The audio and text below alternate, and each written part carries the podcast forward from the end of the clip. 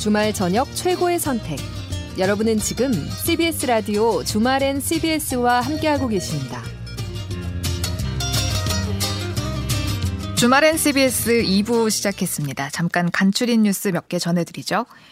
윤석열 대통령이 화물연대의 집단 운송 거부 사태와 관련해 정유와 철강 등 추가 피해가 우려되는 업종에 대해서 즉시 업무 개시 명령을 발동할 수 있도록 준비하라고 지시했습니다. 추경호 부총리 겸 기획재정부 장관 역시 업무 개시 명령을 이행하지 않는 운수 종사자에게는 강력한 행정 처분을 실시하겠다고 주장했습니다. 더불어민주당 이정근 전 사무부총장의 취업 과정에서 부당한 압력을 행사한 의혹을 받고 있는 노영민 전 청와대 실장이 출국 금지됐습니다. 오늘 법조계에 따르면 서울중앙지검 반부패 수사 2부는 업무방해 혐의를 받고 있는 노영민 전 실장을 출국 금지 조치했습니다. 노 전 실장은 이정근 전 사무부총장이 2020년 총선에서 낙선한 이후 CJ그룹 계열사의 상근 고문으로 채용되는 과정에서 부당한 압력을 행사해 취업 취업하게 한 혐의를 받고 있습니다. 2022년 카타르 월드컵에서 활약 중인 우리나라가 역대 월드컵에서 세계 랭킹 1위를 가장 많이 만난 나라로 집계됐습니다. 이번 주 화요일 세계 랭킹 1위 브라질과 16강전을 펼치는 우리나라는 2018년 러시아 월드컵에선 당시 세계 랭킹 1위 독일과 경기를 진행했습니다. 1994년 미국 월드컵에서도 당시 1위였던 독일을 상대한 우리나라는 월드컵에서 총 3차례나 세계 랭킹 1위를 만난 만난 역대 최다 국가가 됐습니다. 파울루 벤투 우리나라 축구 대표팀 감독이 브라질과 2022 카타르 월드컵 16강전에선 무사히 벤치로 돌아옵니다. 대한축구협회는 벤투 감독의 조별리그 2차전 퇴장으로 인한 추가 징계는 없다고 발표했습니다. 벤투 감독은 지난달 28일 가나와 조별리그 H조 2차전 경기 뒤 주심에게 항의하다 레드카드를 받고 지난 2일 조국인 포르투갈과의 3차전에서 벤치를 지키지 못한 채 VIP석에서 선수들이 뛰는 모습을 지켜봤습니다. 월요일인 내일도 전국의 추위가 계속돼 서울이 영하 8도까지 떨어지는 등 영하권의 날씨가 이어지겠습니다. 서울은 최저 기온 영하 8도, 최고 기온은 영상 2도를 보이겠고 인천은 영하 5도에서 영상 2도, 대전은 영하 6도에서 영상 4도, 부산 영상 1도에서 영상 8도, 광주 영하 2도에서 영상 5도의 분포를 보이겠습니다. 이상은 경향신문 제휴 CBS 노컷뉴스였습니다. 주말엔 CBS 2부 첫 곡 브라운 아이즈의 With Coffee였습니다. 아비투스 님이 10년 정도 전에 티베트 신장 위구르 지역 스촨성 배낭 여행하면서 묵었던 게스트하우스에 신장 위구르 독립운동가 한번 거쳐갔다고 하면 그 게스트하우스의 인터넷 홈페이지 바로 차단됐던 기억이 납니다. 독립운동을 도울 수 있다면서 티베트 들어가는 칭창열차 타려면 반드시 중국 내 여행사 상품으로 티켓을 구매해야 했죠. 이렇게 보내주셨습니다. 아유, 근데 그때랑 지금이랑 별 달라진 게 없는 것 같습니다. 그, 뭐랄까요. 참 중국 인구가 그렇게 많은데 저는 통제가 되는 게 너무 신기해요. 사실은. 자, 오늘 또 방송 들으시면서, 어, 사연 기다리고 있겠습니다. 많이 보내주세요. 신청곡도 보내주시고요. 샵 1212입니다. 단문 50원, 장문 100원의 정보 이용료 있고요. 레인보우 참여해주셔도 좋습니다. 자, 국제뉴스 코너 이어가죠.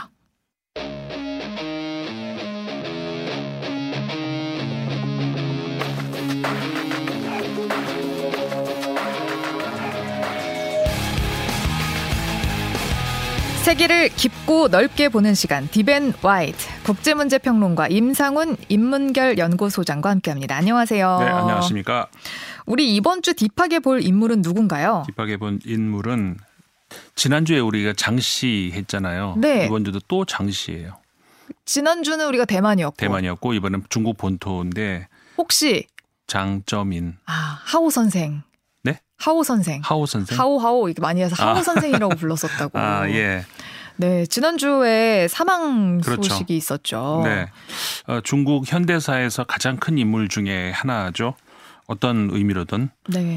어, 사실상 중국 공산당 그리고 중국 국가도 마찬가지고 마오쩌둥 그다음에 덩샤오핑에 이어서 사실상 지도자, 사실상 음. 실력가 였었고 어 그 이후로는 어떻게 보면 우리가 현재 알고 있는 중국의 그 현 체제로 어 들어가게 되는데 이제 그 첫 단추를 끼웠던 인물이기도 하죠. 음. 어 그러니까 중국의 이제 큰 인물이 이제 지난 주에 사망을 했는데 어 그러니까 무엇을 집권을 뭐 무엇을 임기를 시작했느냐 무엇을 마쳤냐에 따라서 12년이 될 수도 있고 길게는 15년이 될 수도 있는데 시, 길게 잡으면 15년 집권 동안 음. 그러니까 상하이 시장 출신이에요 원래. 네. 그래서 상하이 상하이 관료 중심의 그, 그 테크노크라시라고 하죠. 그들과 함께 중국의 현재 성장을 이제 이끌었던 그런 사람이고. 상하이방 출신의. 그렇죠. 네. 상하이방을 사실상 이제 막 만들었다 이렇게 얘기를 할 수가 있는 것이고. 음. 어, 그 천안문 사태 당시에 덩샤오핑이 어, 위기에 몰렸을 때 그때 이제 그, 그 시위대를 어느 정도 좀 인정을 해야 된다. 그 어, 그 이해를 해야 된다 이런 파가 있었고 이제 강하게 어, 진압을 해야 된다라는 파가 있었는데 그 사이에서 어, 후야오방 어, 그리고 이제 자오지양 당시에 어떻게 보면은 이 장점인보다는 상당 더 훨씬 위에 있었죠. 이들이 시위대에 대해서 좀 우호적인 혹은 음. 조금 그 진압에 그 소극적인 이런 반응을 하면서 어 덩샤 덩샤오핑의 눈 밖으로 밀려났죠. 벗어났죠. 음. 그러면서 어, 눈에 평소에 눈에 이제 봐 잘 봐뒀던 어 그 인물이었던 장점인을 이제 그 끌어들이면서 어 권력의 중심에 서게 됐는데 네. 그 이후로 그러니까는 15년간 집권을 했었죠. 어, 이때 천안문 사태 때 그 상하이에 나가서 대학생들이랑 뭐 마이크로폰을 잡고 직접 대화를 했었다. 유혈 사태를 막았다. 이렇게 또 기사가 그러니까 나던데요. 그 좋은 의미든 나쁜 의미든 그 시위를 그 진압한 그러니까 그 굉장한 그 달변이기도 하고요. 음. 말을 굉장히 잘합니다. 그리고 외국어도 잘하고 네. 그리고 다혈질이기도 하고 그래가지고 이제 좋게는 기분 좋을 때는 뭐 정말 그 노래도 부르고 어, 그 미국 대통령 만나가지고 영어로 Love Me Tender를 노래를 부르가 하면은 그 그러니까 가사를 다 외웠다는 얘기잖아요. 그리고 프랑스를 국빈 방문했을 때는 당시 시락 대통령 당시인데 시락 대통령 부인과 즉석에서 이렇게 블루스 춤을 이렇게 추면 시락 대통령 옆에 있고 어 그 앞에서 이제 그러니까 영부인하고 프랑스 영부인하고 이렇게 춤을 추면서 이렇게 쫙 이렇게 아주 매너 있는 어떤 그런 모습. 그러니까 굉장히 어 뭐랄까 문화 인물, 인물이기도 하고요. 언어에도 다 소질이 있고 이제 아까 말씀하신 것처럼 굉장히 그, 그 말도 잘합니다. 어, 그래가지고 어, 외국 방문 도중에도 시위대가 하고 이렇게 마주치잖아요. 네. 그러면 보통 국가 정상들은 그냥 지나가잖아요. 모른 척. 음. 근데 거기 그 앞에서 말싸움을 하고 어. 그들하고 이제 투닥투닥 말싸움까지 하는 어 이런 일이 한번 있었죠. 그 중국 한 대학에서 이제 그 강연을 갔다가 중국 중국 대학생들이 이제 그 굉장히 어 저항을 많이 했어요. 그러니까 저항이라기보다는 그러니까 이 뭐라고 할까요? 저 게티스버그라는 그 유명한 연설 있잖아요. 링컨 네네. 대통령이 그 미국의 그 전쟁 직후에 했던 그 어떻게 보면 미국 미국 민주주의에서 가장 중요한 연설 중에 하나라고 할 수 있는 그 국민을 위한 국민을 네. 위한 이연 나왔던 그 언급을 하면서 학생들이 중국의 민주화 이야기를 하니까 거기다 대고 게티스버그 너 다 외워? 외우면 얘기해봐. 그러면서 그 자리에서 오. 즉석에서 영어로 게티스버그 연설을 쫙 일장 연설을 한 거예요. 오. 그걸 다 외우고 있는 거죠, 영어로. 그러면서 어 당신들이 얼마나 민주주의 저기 서방 그 자본주의를 아는지 모르지만 나만큼 뭐 발끝만큼도 몰라. 오. 완전히 진압을 해버렸던 그런 인물. 그러니까 말을 굉장히 잘하고 뭐 그랬던 인물이었던 거죠. 네. 그리고 이 장점인 전 주석이 중국 경제 성장의 뭐 상당 부분을 이끌어낸 사람이다. 뭐 네. 뭐 우리나라랑도 이제 교역 시작한 게 있다 그렇죠. 아니에요? 중국에 어떻게 보면은 그러니까 그 전에 이제 그 덩샤오핑이 어떻게 보면 이제 처음 그런 아이디어를 가지고 이제 기반을 처음에 열기는 했지만 기반을 닫기는 했지만 어, 그 노선을 어떻게 보면 잘 이어받았다라고 할 수 있는 것이고 아까도 이제 상하이 이야기 우리 했었잖아요. 네. 그러니까 상하이 출신의 그리고 원래 그 기술 관료 출신이죠. 그 전공도 그랬고 어, 그러면서 이제 기술 관료 중심으로 해서 어, 경제 발전을 이끌었는데 중국을 개방을 했고 어, 우리나라하고도 이제 우리나라도 왔었죠. 네. 어, 그 우리나라 국가 정상하고도 이제 두 번이나 만나고, 어, 그래서 이제 그 노태우 정부 당시에 이제 우리 북방 외교라고 해서 어, 그렇게 했던 데에 중국하고 이제 저, 이렇게 그 서로 이제 교역도 하고 이렇게 된 어떤 시발점이 됐던 그런 인물이기도 했고. 네. 그 다음에 WTO 세계 무역 기구에도 그 가입을 네. 했고 그것도 굉장히 큰 중국이 거기 가입했다는 것이 큰 뉴스였거든요. 네. 그리고 중국 마카오 아 홍콩 홍콩 마카오 이런 데를 이제 반환 물론 그게 이제 뭐 장점인 주석이 한 건 아니지만 그 임기 동안에 했던 것이고 그러니까 외교적으로도 그다음에 경제적으로도 사실 중국 현대사에서 빼놓을 수 없는 그런 인물이고 그 아까 제가 한 짧게는 12년 길게 15년 집권했다 말씀을 드렸잖아요. 네. 집권 처음 했을 때 그러니까 맨 처음에는 당서기 로 출발을 해서 그 다음 해에 바로 직후에 국가 주석 그 다음에는 군을 장, 장악하는 데까지. 그러니까는 그 당과 정과 군을 모두 장악하는 어떻게 보면은 그 아까 이제 마오쩌둥 그 이후로 어떻게 어떤 의미에서는 최초거든요. 왜냐하면은 마오쩌둥이 국가 주석을 하지는 않았거든요. 음. 그러니까는 어 중국에서 처음으로 이게 그 지금은 다 그 국가 주석이 다 하잖아요. 네. 당석이랑 군 주석까지 다 하잖아요. 네. 근데 그 첫 인물이었고 어 그러니까는 그때 첫 해에 어, 국내 총 생산이 그러니까 1989년을 얘기하면은 1조 7,200억 위안이었었어요. 네. 중국의 GDP가 그게 한화로 하면은 318조 8천억 원 정도 되는 음. 규모인데 퇴진하던 즈음 그러니까는 2003년도를 보면은 12조 1,700억 위안이 됐거든요. 엄청 늘었네요. 무려 7배가 는 네. 집권 기간 동안에 그러니까 사실상 지금 중국의 물론 G2로 올라선 건 그 이후지만 후진타오 시대지만 어, 사실상 중국의 현대 경제 성장을 이끌었던 인물이다 음. 이렇게 이제 할 수가 있는 것이죠. 네. 근데 이제 반면에 과도 있습니다. 그 인권 탄압을 그렇죠. 했던 사람이기도 하고 네. 또 측근 비리도 굉장히 심했던 사람이기도 합니다. 네, 맞습니다. 그러니까 이 처음에 장점이 등장한 배경이 아까도 말씀드린 것처럼 어, 중국의 천안문 사태 이후로 중국 지도부가 상당한 위기에 처해 있었고 위기 관리 차원에서 장점인을 어, 그 아까 말씀드렸던 덩샤오핑이 저기 입각을 시키면서 그러면서 이제 저기 당서기까지 올라가고 그다음 국가주석까지 올라가고 그러는 과정에서 사실상 그 덩샤오핑은 그 여전히 그 막강한 배후 세력을 가지고 있었잖아요. 어 그러면서 이제 상당히 그 이 인물도 상당히 위험한 인물이다라고 생각을 했었죠. 그러면서 그 나중에 그 후진타오 주석을 어, 주석 자리에 올라가는 그 과정에서도 상당한 이제 영향을 미쳤거든요. 네. 그러니까 다시 말해서 아, 중국이 1인 집권 체제로 해가지고 이렇게 가는 갈 경우에 상당히 위험이 위험하다라는 것을 이제 그 당시에 알았던 거죠. 천안문 음. 사태 이후에. 네. 그러면서 요즘 말하는 그 집단 지도 체제로 가는 그런 이제 과도기를 겪기도 했었는데 예, 그런 과정에서 그 어떻게 보면은 중국 특유의 어떤 그 지도 체제, 안정적 지도 체제로 갈 수도 있었지만은 어 굉장히 그 암투 그 뒤에는 정치 세력 간에 그러면서 권력 형 어떤 비리도 음. 있는데 음. 그것을 이용해 가지고 이제 그 상대 세력을 쳐내는 그런 거로도 사용을 하기도 했었던 음. 그게 이제 최근 지금 현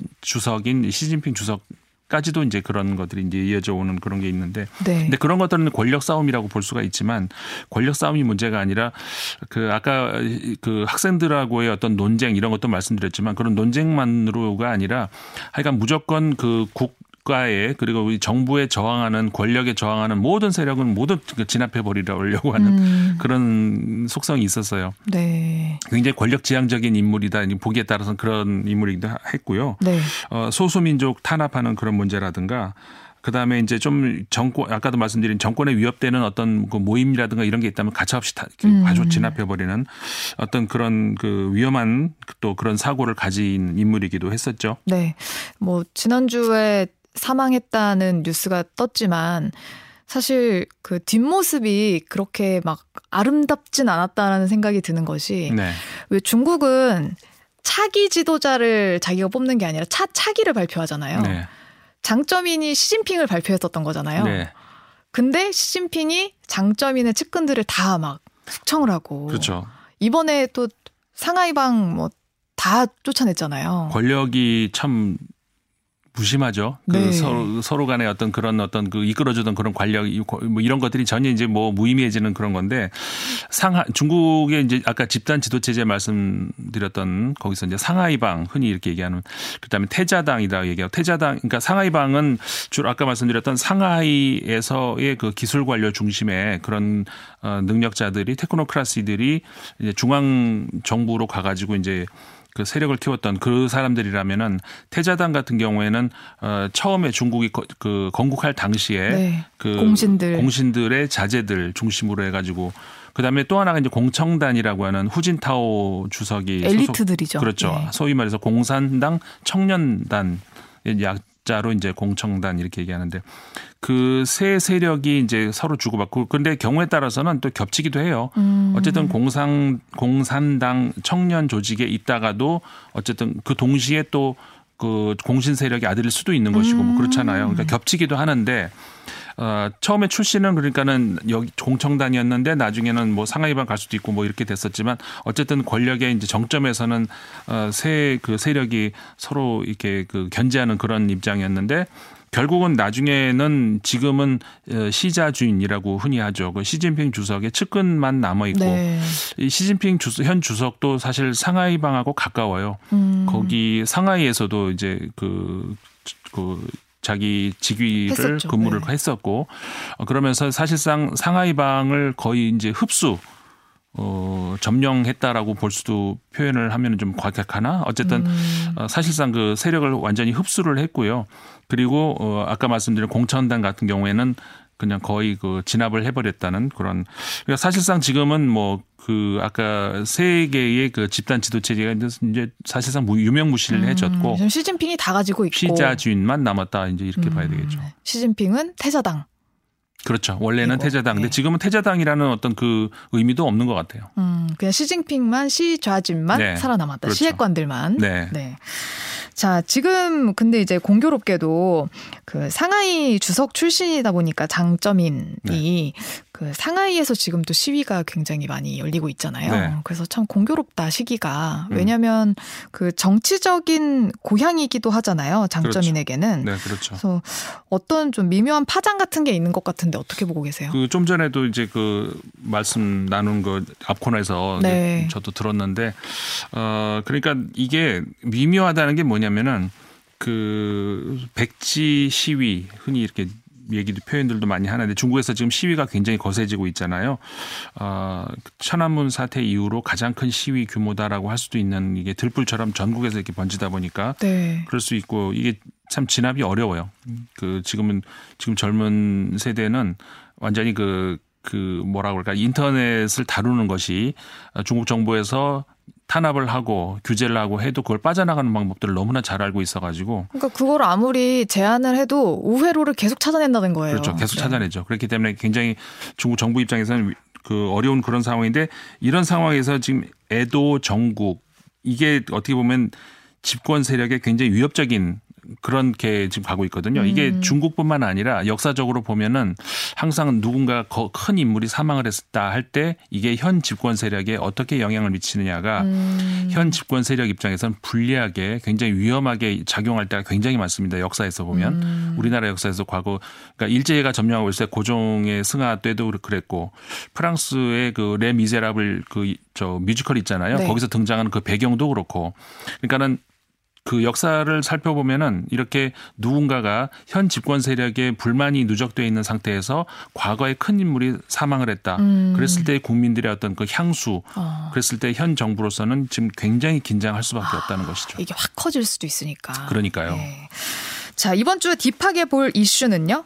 좀 이제 밝게 가볼까요? 네. 보셨어요?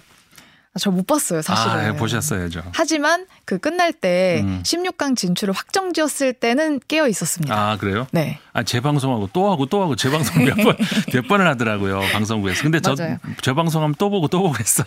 카타르 월드컵 국적 16강 진출에 대한 이슈 가져오셨는데 네. 어 이번 월드컵을 근데 기술 월드컵이라고 부르는 이들도 있던데 네. 어떤 게 좀 달라진 거예요? 사실상 뭐 많은 이야기가 나왔습니다만 이번에 공 같은 경우도 보면은 아 이거 한번 여쭤볼게요. 그이 혹시 그 이런 전문적인 선수들이 하는 그런 축구하고 네. 골목에서 돌, 저 동네 축구하고 큰 차이점이 뭔지 아세요?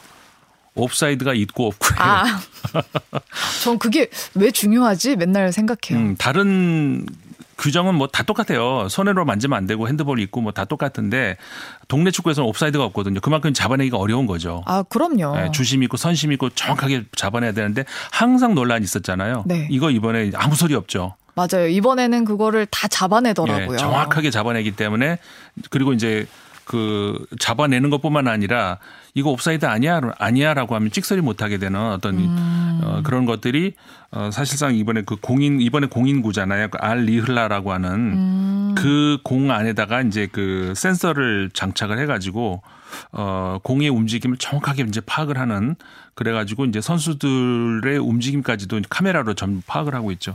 그러니까 어떻게 보면은 그런 것이 어떤 논란이 될 수 있지만 저는 그렇지 않은 것 같아요. 선수들의 어떤 그 체력적 기량을 뭐라 그럴까 좀 바꾸면 그건 논란이 될 수 있는 거지만 선수들이 최대한 체력적 기량을 향상 그 펼칠 수 있는 그런 어, 쓸데없는 요소를 제거해 주는 거잖아요. 음, 저는 그런 거 되게 좋은 것 같아요. 그리고 음. 경기장 같은 경우에도 조립식이라 그러잖아요, 이번에. 어. 그러니까는 어, 큰 경기장을 지었다가 이걸 다시 분해할 수도 있고 레고처럼 그래갖고 다시 조그맣게 지을 수도 있고 이게 가능한 첫 그 지금 여태까지는 경기장을 지으면 그게 끝이었잖아요. 네. 그래서 이걸 활용도를 가지고 항상 논란이 되고 그랬었는데 이번에는 금방 분해할 수도 있다 아. 이런 것이 새로운 기술. 그 외에도 뭐 경기장 냉각 장치도 이번에 경기장 전체가 에어컨이 되는 그런 건 너무 더우니까요. 그렇죠. 그런 뭐 필요에 의해서 그 어, 생겨나는 그런 것이었지만 어쨌든 간에 이런 첨단 기술들이 많이 선보인 그런 월드컵이기도 했죠. 네. 저희가 정보부터 그래도 좀 드리려고 네. 이것부터 짚었는데 네.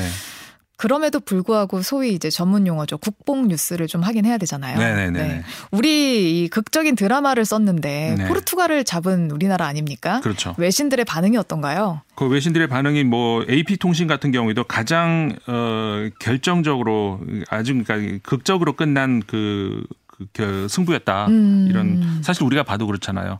이걸 만약에 작가님들이 이렇게 쓰면 욕 먹을 걸요? 맞아요. 말도 안 되는 소리를 쓰고 있다고 욕 먹을 거예요. 아, 저도 눈 비비고 다시 봤어요. 음. 그러니까 우리가 이긴 이긴 것만으로도 끝나지 않고 그다음에 경기장에서 나는 선수들이 이 전화기를 들여다보면서 기다리는 거 그것도 처음 보는 것 같아요. 그러니까 다 그냥 화면이 조용한 거예요. 네. 그렇죠. 그 화면만 덮치 뭐 하는 거야? 네. 이렇게. 네. 이 조그만 걸 들여다보면서 네. 어, AFP 통신 같은 경우에도 한국 선수들 눈물 많이 흘렸잖아요. 음. 행복의 눈물. 그 맞아요. 그 BBC 같은 경우에도 나쁜 시작을 딛고 결국은 해피엔딩을 거뒀다 이런 그러니까 굉장히 그 한국 어, 이번 승부에 대해서 그리고 또 프랑스의 어, 어떤 언론이 제가 그거를 잊어버렸는데 프랑스 한 언론은 한국이 그 전문 팀 그러니까 그 경기 다 끝난 다음에 추가 시간 점수 전문팀이다 이런 아, 그런 별명까지 뒷심이 강해요. 네, 왜냐하면은 이 최근 일곱 이 저 점수 중에서 네 점수를 다 추가 시간에 네, 추가 시간에서 얻었대요. 저도 그걸 때 어, 따져보지 못했는데 그 프랑스 언론에서 그렇게 짚었더라고요. 오. 그러면서 추가 시간 점수 전문팀. 그러니까 우리는 진짜 끝날 때까지 끝나는 게 아니거든요. 네. 긴장, 그 우리 보는 사람 입장에서도 그 긴장을 놓을 수가 없어요. 아, 우리나라 3분에도 라면을 끓여 먹는 나라인데. 손흥민 선수가 자기 자신 SNS에다 남겼잖아요. 우리는 포기하지 않았다. 국민들도 우리 포기하지 않았고 음. 그게 감사하다 이런 말 썼더라고요. 맞아요. 저번에 우루과이전, 아 가나전 끝나고 조규성 선수가 막, 음. 어, 막 열받아 하면서 네. 다음번에 포르투갈 진짜 잘하겠다, 열심히 하겠다 이런 모습 보면서 좀 안쓰러웠었거든요, 네. 사실은. 사실은. 근데 이걸 해내더라고요. 아까 뉴스에서 말씀하셨죠. 그 어, 세계 1위 팀 가장 만난 팀이 한국이라고. 네. 근데 포르투갈도 우리가 월드컵에서 두 번 만난 두 번 다 이전 2승. 그것도 참 이색, 이색적인 기록이죠. 맞아요. 우리는 쉽게 가지 않습니다. 할 거면 네. 제대로 가는데. 자, 이번 대회는 이변도 많았고, 우리 강호들의 탈락 했다는 네. 그런 소식도 많이 들렸고 그렇죠. 아시아 팀들이 선전한 것도 굉장히 좀 이슈가 되고 있습니다. 네, 우리나라랑 일본 올라가고 많이 네. 탈락했어요 이번에. 일단 그 처음부터 예선 탈락한 그러니까 이탈리아 같은 경우에는 브라질이 월드컵 총 다 합쳐서 다섯 번 우승했고 독일하고 이탈리아가 네 번씩 우승한 정말 강팀 중에 강팀 아닙니까? 이번에 본선에 못 나왔어요. 음. 이탈리아가. 아 그리고 그 벨기에 같은 경우는 세계 2위 팀이에요 지금 네. 탈락했어요. 어. 그다음에 덴마크도 그러니까 제가 이렇게 세계 피파 랭킹 16위를 꼽아봤어요. 어, 그리고 16강 진출을 비교해봤는데 피파 랭킹 16위에도 불구하고 이번에 16강이 못 든 나라가 벨기에, 이탈리아, 덴마크, 독일, 멕시코, 우루과이 굉장히 음. 많죠. 네. 대신에 떨어졌네. 대신에 이제 피파 랭킹 16위에 못 들어가는데 이번에 16위까지 올라 그 16강에 올라간 팀이 우리나라, 한국 그렇죠. 호주, 일본, 폴란드, 세네갈, 모로코. 어. 그러니까 여기 여기 있는 한국과 호주와 일본, 호주가 뭐 아시아는 아니지만 아시아 예선으로 들어가잖아요. 네. 아시아 예선은 세 팀이나 동아시아에서 출전을 내고 물론 호주는 네, 탈락은 했습니다. 음. 그 아르헨티나한테 졌어요. 네. 우리나라만 잘하면 되죠. 음, 네. 그렇죠. 그 그 폴란드 같은 경우에는 이제 그 유럽 팀 중에서 그러니까는 어, 유일하게 16강에 16 그러니까 16이 안 들어갔는데 이번에 이제 16강에 올라간 팀이었고 음. 어 아프리카의 열풍도 대단해죠. 세네갈과 모로코가 이제 이번에 또 그 16강에 진출을 했고 네. 어, 결국 이제 그 남은 거는 아시아에서는 한국하고 일본이 남았잖아요. 네. 일본이 그 크로아티아랑 만나고 한국이 그 축구의 명가. 예, 예술의 축구를 한다는 브라질. 브라질과 만나니까. 네. 근데 저는 그 이번에 그 우리 관중들이나 보면은 승부에 관련을 없이 선수들이 잘하면 그냥 칭찬하는 음. 것 같아요. 맞아요. 그게 그게 너무 좋더라고요. 그게 이제 선진국이라는 얘기죠. 음, 네. 그냥 즐기면 돼요. 맞습니다. 자, 그런 의미에서 저 화요일 날 몇 대 몇으로 끝날 것 같습니까? 아, 1대 0 한국 승. 알겠습니다. 지금까지 임상훈 인문결 연구소장과 함께했습니다. 고맙습니다. 고맙습니다.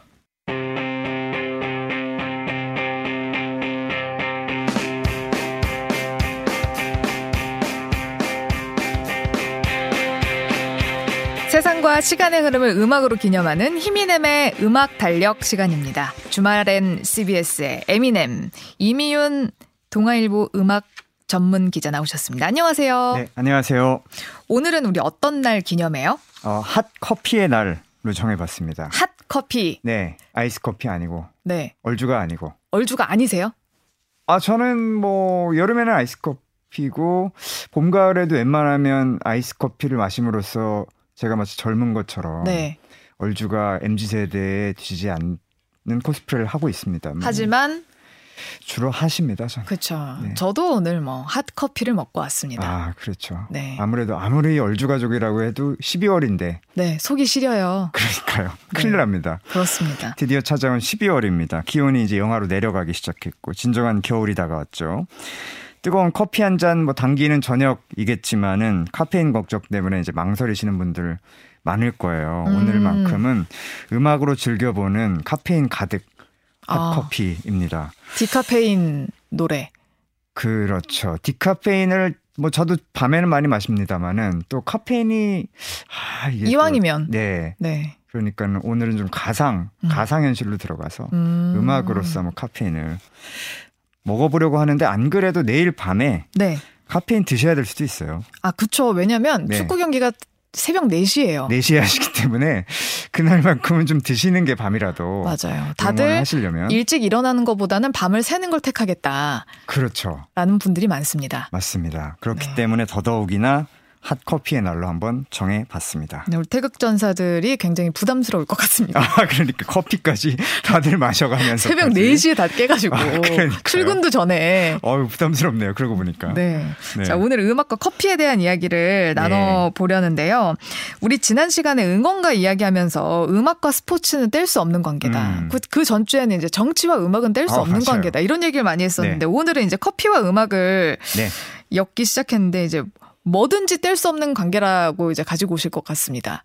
맞습니다. 제가 어떻게든 뭐 음악으로 먹고 살아야 되는 사람이기 때문에 모든 분야를 뗄 수 없게 만드는 게 저의 최종 목표입니다. 네. 목표입니다. 그래서 커피와 어떤 관계가 있는 거죠? 그런데 진짜로 뗄 수 없는 관계예요. 커피와 음악은 진짜 진짜입니다. 네. 이번에도 진짜입니다. 진짜. 네. 왜냐면은 전국의 커피숍, 전 세계 카페 음악 안 나오는데 보셨어요? 음악 어? 전부 나옵니다. 아, 그러고 보니까 그러네요. 네, 음악이 절대 빠져서 안 됩니다. 이 커피 마실 때. 아, 맞아. 이렇게 조용하면 이상할 것 같아요. 커피 마시는데. 그러니까요. 이럴 때 이제 캐롤도 나오고 그래야죠. 그렇죠. 네. 하다못해 뭐 녹차를 마신다든가 쌍화차를 드실 때는 조용해도 될 것 같은데 왠지 커피 마실 때는 좀 음악이 나와야 되는 것 같은 그런 분위기 있어요. 어, 쌍화차요. 네, 한 잔의 여유로 네. 대표되는 이제 커피. 이것이 네. 이제 휴식과 여가 그리고 살롱 문화의 아이템이라고 볼 수 있는데요. 커피 역사를 연구하는 학자분들 얘기를 들어보면은 이 카페가 근현대 사회에서 어떤 토론 문화 그리고 음. 더 나아가서 민주주의가 발생하는데 큰 기여를 했다 이런 주장도 있어요. 실제로. 너무, 너무 많이 갔어요. 아, 예, 실제로 네. 제 얘기가 아닙니다. 아 예. 진짜로? 네, 어. 커피 역사를 연구하는 분들이 그런 그 얘기들을 많이 하시고요. 이 커피숍이 놀랍게도 영국의 로큰롤 발전에 큰 기여를 했습니다. 너무 실제로. 안 어울리는데? 진짜예요. 어. 영국 런던의 소호 지역이라고 있어요. 여기에 실제로 2i's 커피 바라는 네. 커피 바가 있었는데요. 1950년부터 56년부터 70년 사이에 지금은 없습니다. 여기에서 많은 밴드들이 공연을 했어요.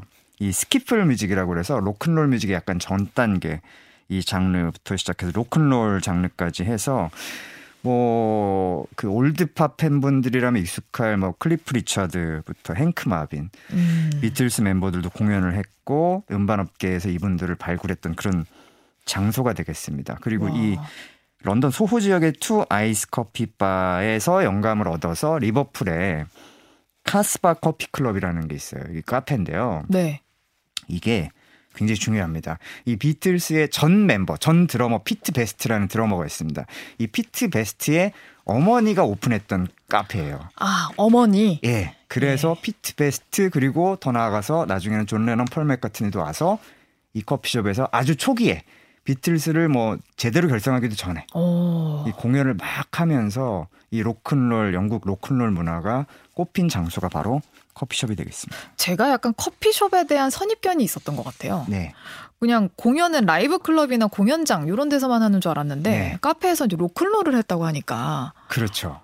좀 신기하네요. 카페에서 뭐 잔잔한 음악만 나오라는 법은 없습니다. 뭐. 우리나라, 네. 우리나라만 봐도 사실 홍대 쪽이죠. 서울 마포구 홍익대 인근. 여기에 이제 많은 카페들이 아마추어 아티스트들에게는 날갯짓을 하는 음. 뭐 그런 장이 예, 되고 있는데요. 어, 6호선 상수역 인근에 뭐 제비다방이라는 곳 비롯해서 뭐 무대륙이라는 곳도 있고 지금은 없어졌습니다만 또 한잔의 룰루랄라 이런 데들이 이제 커피 마시면서 공연도 보고 뭐 일종의 복합 문화 공간으로 이제 자리를 잡았고요. 아시는 노래 중에 아마 10cm의 사랑은 은하수 다방에서라는 게 있을 거예요. 어, 그쵸. 네. 어, 이런 것도 있듯이 아이디어와 영감 이게 카페에서 음악인들에게 굉장히 많이 쏟아졌던 그런 장소라고 할 수 있을 것 같습니다. 예. 우리나라 영국뿐만 아닙니다. 미국도 마찬가지예요. I'm Yours 아시죠?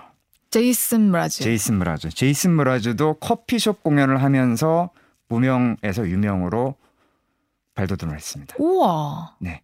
샌디에이고, 캘리포니아주 샌디에이고에 커피숍 서킷이라는 게 있어요. 그러니까 말 그대로 커피숍을 돌면서 공연하는 아마추어 가수들이 뭐 오. 그런 것이 아주 정착을 해 있었고요. 네. 여기에서 제이슨 무라즈가 공연을 하면서 뭐 정말 정식 CD가 아니라 그냥 집에서 녹음한 CD 같은 것도 팔고 이러면서 이제 유명해졌다. 오. 몇년 전에 제이슨 무라즈 서울에 왔을 때 저한테 직접 해준 얘기입니다. 아, 진짜요? 네, 영어로? 그렇죠. 네. 네. 서킷, 서킷이 있었다는 게 되게 신기하네요. 카페 네. 서킷. 그렇죠.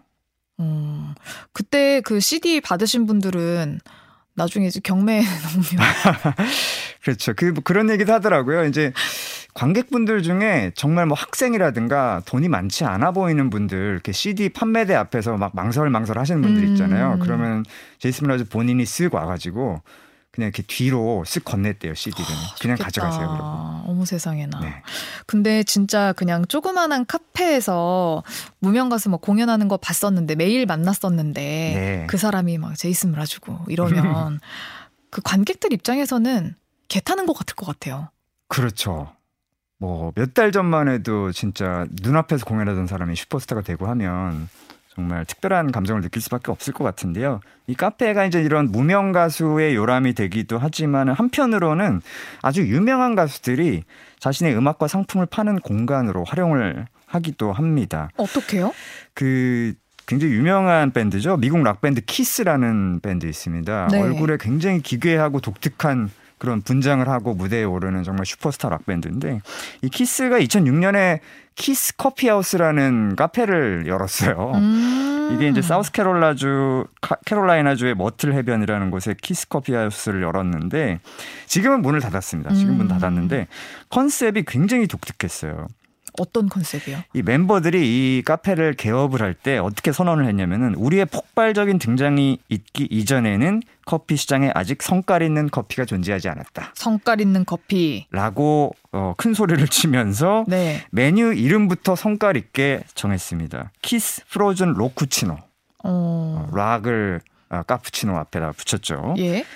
Demon Dark Roast, Iced Rockiato, 어. Rocket Ride Espresso, 어. Deep Fried Twinkies 뭐 이런 거 이제 디저트류인데 바싹 튀긴 얼간이들 정도가 되겠습니다. 아, 바싹 튀긴 얼간이. 네, 네. 번역을 하면. 네. 그리고 이제 디카페인 커피 같은 경우에는 Unplugged. 음. 보통 이제 공연할 때 통기타로 공연하면 unplugged 공연하고 죠 네. 뭐 이런 식으로 굉장히 재치 있게 메뉴 이름을 붙여서 아주 록 팬들 사이뿐만 아니라 커피 매니아 분들한테도 인기를 얻었습니다. 왜 닫았어요, 근데?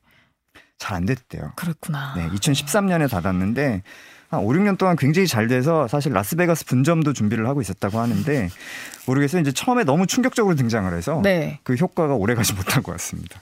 자, 그럼 노래 한 곡 들어봅시다. 네, 뭐 키스의 노래를 준비했고요. 키스의 노래 중에는 정말 떠들썩하고 아주 광란의 파티를 조장하는 그런 노래가 많은데 이 곡은 조금 결이 다른 곡입니다. 베스라는 곡이고요. 집에 있는 베스에게 나 조금만 더 놀다가 늦게 들어갈게. 왜냐면은 아, 연습해야 되거든. 이라고 그러면 말하는. 애원해야지. 그렇죠. 아주 애절한 발라드의 곡입니다. 좀 이따 가도 돼? 라고. 물어보는 네. 곡입니다. 키스의 베스라는 곡입니다. 애절한 목소리가 느껴지는 그런 곡이었습니다. 키스의 베스였습니다. 뭐 커피로 치면 카페라떼 같은 느낌?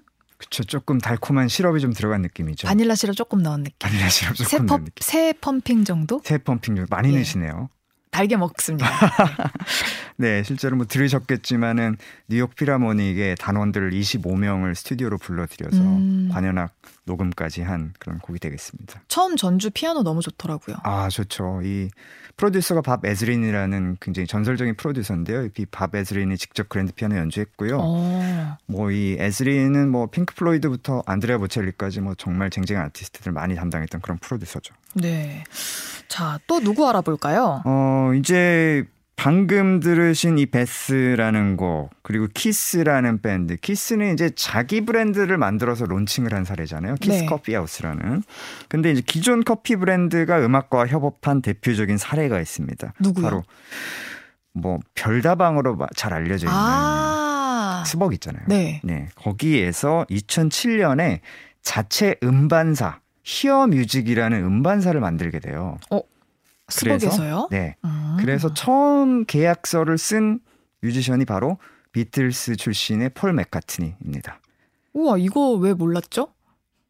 그러게요. 오. 네, 히어뮤직의 첫 아티스트는 폴 맥카트니였고 놀랍게도 그냥 일회성 뭐 특별 스페셜 싱글 이런 게 아니라 네. 폴 맥카트니의 정규 앨범 Memory Almost Full이라고 당시 발매됐었던 정규 앨범을 바로 이 히어뮤직 레이블에서 내게 됩니다. 어. 대단한 사건이죠. 네. 그 히어뮤직이 이제 잘 되니까 그 후에는 조니 미첼이라든지 칼리 사이먼 이런 전설적인 아티스트들의 새 앨범도 발매를 하게 됩니다. 근데 생각해 보니까 우리가 스벅을 그냥 커피숍으로도 유명하지만 네. 거기에 이제 노래 나오는 것도 음. 되게 유명해서 요즘에 뭐 유튜브나 맞아요. 이런 곳에서 스벅 노래 이렇게 해서 트는 분들도 계시단 말이에요. 맞아요. 실시간 음악 이렇게 해가지고. 맞아요. 네, 카페에 음원, 있는 것처럼. 음, 음원 플랫폼 같은데 뭐 이를테면 스포티파이 같은 이제 글로벌 플랫폼 같은데 들어가면 음. 실제로 스타벅스 계정에서 운영하는 그 playlist들도 있어요. 공식 플레이리스트. 맞아요.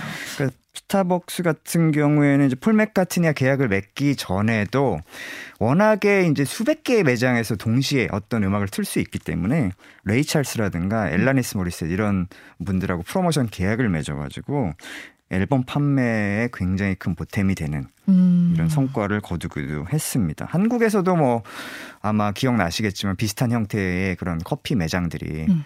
또 영업을 하기도 했었고요. 역시 네. 뭐 커피와 음악은 불가분의 관계다. 인정하겠습니다. 네. 자, 그럼 한 곡 더 듣죠. 네, 폴 맥카트니의 노래 중에서 커피라는 가사가 들어가는 곡이 있습니다. 바로 Another Day라는 뭐 그의 대표곡 중에 하나인데요. 네, 이거 한번 준비를 해봤어요. Yo, brother A to Z. Yo, what's up, B? Yo, what time is it? 가사에 커피가 나오는 폴 맥카트니의 Another Day 들으셨고 지금 이 곡은 어떤 곡이죠? 임희윤 기자님? 네, 제이슨 브라즈의 기킨 더 핑크라는 곡입니다. 네, 오늘 이 곡으로 마치도록 하겠습니다. 네. 임 기자님 고맙습니다. 감사합니다. 저도 함께 인사드리겠습니다. 여러분 내일 영하 8도까지 떨어지고요. 체감온도 더 낮아서 춥다니까 내복 챙겨 입으시고 손난로 하나 주머니에 미리 넣어 두시 죠. 주말엔 CBS 여기까지 함께하겠습니다. 고맙습니다.